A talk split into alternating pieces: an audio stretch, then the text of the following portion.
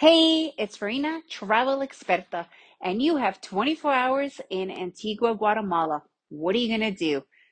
This is your time to learn. Let's make every day an adventure and let's begin. So 24 hours in Antigua obviously doesn't sound like that much time. However, you could do quite a lot in 24 hours. Obviously, minus, you know, six to eight hours that you need to sleep. So the main thing of Antigua is walking around. So the cool thing about Antigua is that it's literally about 10 blocks squared.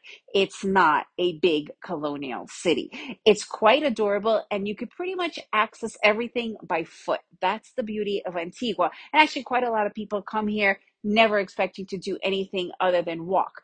If you do want to get from one place to another and you don't have that much time, there's tuk-tuks everywhere. So that's also kind of cool. You can hop into a tuk-tuk for like two or three bucks and it'll take you anywhere you really need to go.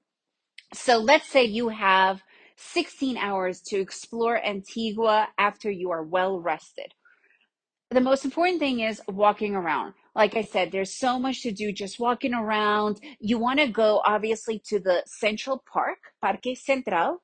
And this is where the cathedral is. This is where the beautiful fountain is. This is where you could just sit probably for like even an hour and simply enjoy the life that's all around you. If you're not much of a sitter, not a problem. You can walk around. There are stores everywhere, coffee shops. You could take a coffee and just sit in the park. So it's a really enjoyable place. Sometimes, depending on the time of the day, there's also musicians or dancers or just people watching. Right next to the park is obviously the cathedral. You could go inside and look at the main cathedral. And then there's also Calle de Arco, which is called Arc Street or Arch Street, depending on how you pronounce it. So Calle de Arco is also pretty main street. On weekends, they close it off. So it's just a pedestrian street. During the weekdays, there's not that much traffic around. So you could easily walk around. And it's a really awesome street. It's got the coolest stores on there. Jade, which is the rock or the gemstone of Guatemala. Um, had, so a lot of places along that particular street, and there's actually a lot of streets all around Antigua, especially near Parque Central, that sell jade jewelry. So those stores, they're actually certified. They do sell you the real stuff. You could definitely go to the markets. So that's the next thing, right? Walking around, I definitely recommend to at least visit the main market you could easily walk to the main market. It's near the bus terminal. So there are market days. Make sure that you listen to the episode about market days of Antigua, but I'll just give it to you really quickly. So market days are Monday, Thursday and Saturday. And the only reason for market days, not much really changes with market days itself, other than a lot more fruits and veggies and flowers come in. So it's a lot more chaotic. But I personally don't enjoy going on market day because you could still get everything you need without an actual market day. So there's outdoor parts of the market with all the veggies and whatnot. And then you could also walk inside. And inside the actual market, it's mainly closed. There's a lot of very local eateries. Go at your own risk. I'm not going to say anything more than that about eating in there having lunch or even a drink. Again, go at your own risk. They're not the most sanitary, but they are definitely a fun experience.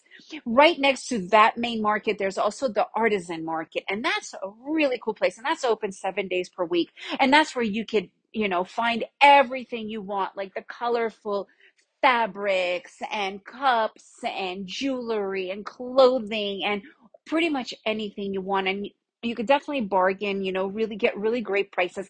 So those two are right next to each other. And honestly, more, I don't think you'll need more than two hours and even two hours. That's a long time. That is if you're really walking around slow, having a drink. It's not that big. So now you'll have a lot more time to then head back into Antigua Center. If you're into museums, there's certainly some. I'm not going to mention any here because you're not here for that long.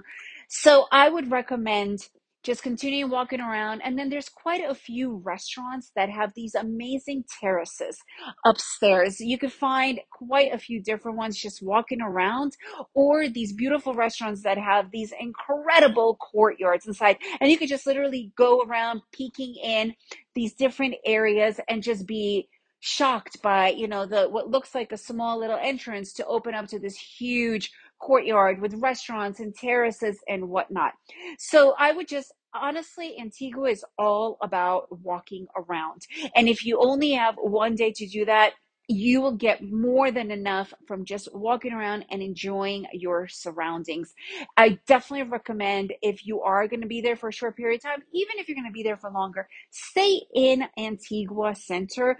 The closer you are to Parque Central, the more central you are. The further you are, even though it says five minute walk, it could get a little bit lonely. So the more the majority of the action is all around Parque Central and closer to the market areas. So that is really all that you need when you go to Antigua. If you guys have any other ideas, I'd love to know. If you enjoyed this episode, please share it with your friends and remember to make every day an adventure.